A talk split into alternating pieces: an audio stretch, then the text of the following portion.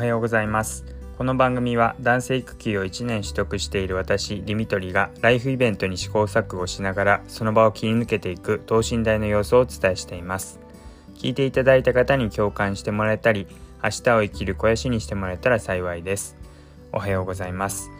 えー、今日はですね昨日に引き続き、えー、男性育休必見、えー、おすすめ本ということで、え後編をお伝えしていきます。えまだ前編聞いていない方は、えそちらから聞いていただけると幸いです。え早速残り4冊、え紹介していきたいと思います。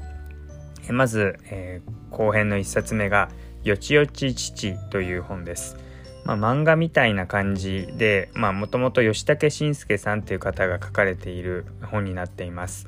えー、まあ、吉武慎介さん、まあ、聞いたことないなっていう方も、えー、絵を見るとあこれ見たことあるって結構絵本を描かれたりとかするので、え、見たことあるかなというふうに思います。まあ、その絵のタッチもすごい可愛いんですけども、ま、パパが、え、よちよちっていうぐらいですから、え新米パパとして、え奮闘する吉武慎介さんが思うことっていうのを、ま、絵本にして書かれたものになってます。でまあなんかよくあるっていうかああこれあるあるだなと思うのがたくさんあるんですけどまあ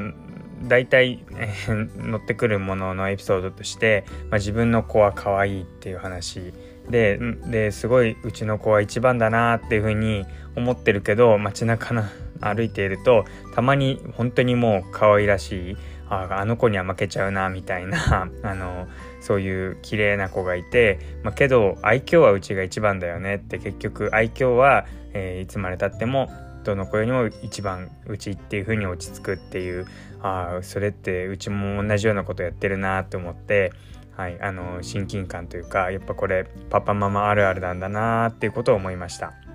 あとあの子供の成長はゆっくりがいいっていう言葉がすごい、えー、まあ、心を軽くしてくれる言葉で、えーと、後で、まあ、できるようになるっていうことが例えばまあつかまり立ちとかまあ寝返りとかもそうですかね、えー、なんかこの同時期のもう月齢的にはできてもいいはずなのにできないなって、ま、周りの子とか、まあ、るいは Google とかで調べて不安になりがちですけども、まあ、今できないとしても結局後でできるようになるので、まあ、その時に楽しみを取っておく、まあ、後で楽しみがたくさんやってくるんだって思っといたら、まあ、子供の成長がゆっくりでも、ま、それ自体がゆっくりなことがいいことなんだなって思えるっていう、えー、そういう言葉があります。えー、ぜひ、えー、気持ちが軽くなる絵本、えー、そういうエッセイになってるのでよちよち父おすすめします。で2冊目が、え夫婦の溝が埋まらない」です、えなかなか、えセンセーショナルな こんな本がいきなり置いてあったらびっくりするような、えそんな本になってるんですが、まあ、基本的に漫画で、え描かれているので、えとっても読みやすいです、え夫婦の馴れ初めから、まあ、いかにしてすれ違っていくのかっていうのをまあ、こうパターンごとにこんな状況がありましたっていう風に、まあ、ある筆者の、え、夫婦が描かれていくそんな漫画とあと、えー、その奥さん側と旦那が男性側からの、えー、その時に思ってたことっていうことで、まあ、いろんなテーマごとに、えー、こういう風にすればよかったっていうようなエピソードが書かれてます。で、まあ、結局話し合いとか、えー、まあお互いに寄り添うことが大切ですっていう話なんですが、まあ、そのためにですね、えー、こんなことをテーマにして話し合う時間を持つといいですよっていうようなテーマが具体的に書かれているので、まあ、そういったところも漫画としてまずはとっつきやすいですしその後話し合いのテーマっていうことであこれ今度使えるなーなんて議題もあったので是非参考にしてみるといいかもしれません。で3つ目がですね「男コピーライター育休を取る」っていう本です。えー、とこれはですねコピーライターの方が書かれた本になっていて、えー、本当にコピーライターの方らしいっていうか本当に広告の方なんだろうなっていう、まあ、そういう見方だとかその切り取り方とかあと解説がすごい独特であの解説がかなりたくさん載ってるんですけども本当に知識量っていうかなんか単純にこうなんでしょうテストで点数が取れるとかいうそういう 知識量だけじゃなくてなんかこうドラマとかこういう曲でこういう言い回しがあったとかそれがおしゃれでしたっていうようなそういう解説がもういろんなもの知識が伏線となっていてあもう本当にすごい知識が身についていてでそれが全部面白くなるようになってるんだなっていうのがこう見ていてああなるほどっていうふうに勉強になるような、えそんな本になります。で特にですねあの補活保育園選び保育園活動でのエピソードがすごい面白くてですね、まあ、まさに今捕活で悩んでいる真っ只中なんですけど、えー、自分の家の周りにある、保育園をこうアカデミーアカデミー賞の女優の名前なんかもう外国人のなんかメリルとかなんかそういう名前あの外国人っぽい名前をつけて解説をしてるんですけどなんかそれが本当にまるで保育園との恋愛模様を描いてるようで本当に面白いなって思いましたし旅行の様子が、えー、ちょうど育児休暇の、えー、もうまさに育児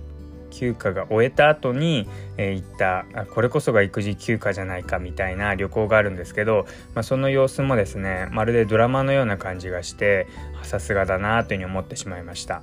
あのちょうど名言というかあいい言葉だなっていうのがあったのでそれを紹介します。えいつか人生を終える時走馬灯という名のダイジェストムービーが流れるならそこに登場する瞬間のいくつかこの半年からノミネートされるかもしれない。っていう言葉を書かれてます。あすごいなーって思いました。えーと、同じようなことを私も奥さんと話していて、えー、つまりどういうことかというとですね、まあ、半年間の育休を取ったこのコピーライターの方はですねこの半年間っていう時間の中でまあ、過ごした時間過ごした思い出っていうのが自分の人生最後終わりの時にダイジェストムービーを作るとしたらその中にたくさん入ってくるぐらい、えー、思い出ができるかもしれないっていうようなそんな話になっています。はい、えー、それから4つ目が、えー、育休夫婦の幸せシフト制育児っていう本です。えー、これはですねもう具体的に夫婦であのペア育休男性も育休もそうですし女性の方も育休を取って2人とも育休を取った場合に、え、どうやったら、えー、せっかく取った育休を睡眠時間とか自分時間をより取ることができるだろうかってことを考えたシフト制っていう育児の、え、提案になります。えまあ、これも漫画で書かれているのですごい読みやすいんですけども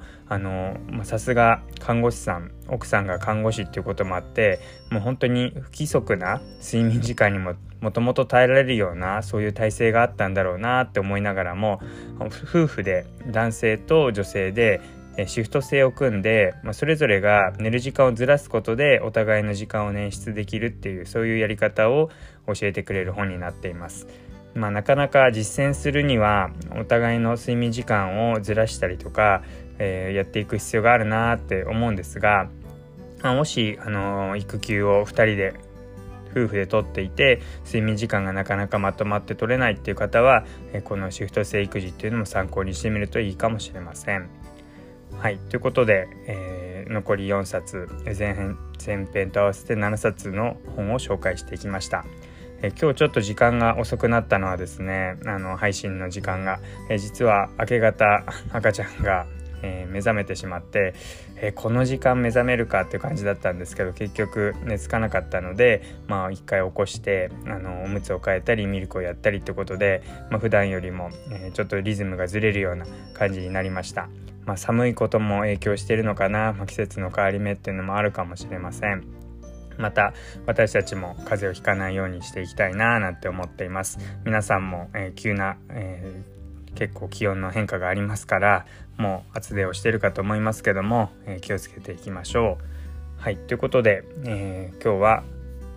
はいえおすすめ本の後編を話していきました。えこんなことが聞きたいとか、え質問とか、え相談ある場合は、えコメントレター募集しておりますので是非、えいただければって思います。では、えー、またお会いしましょう。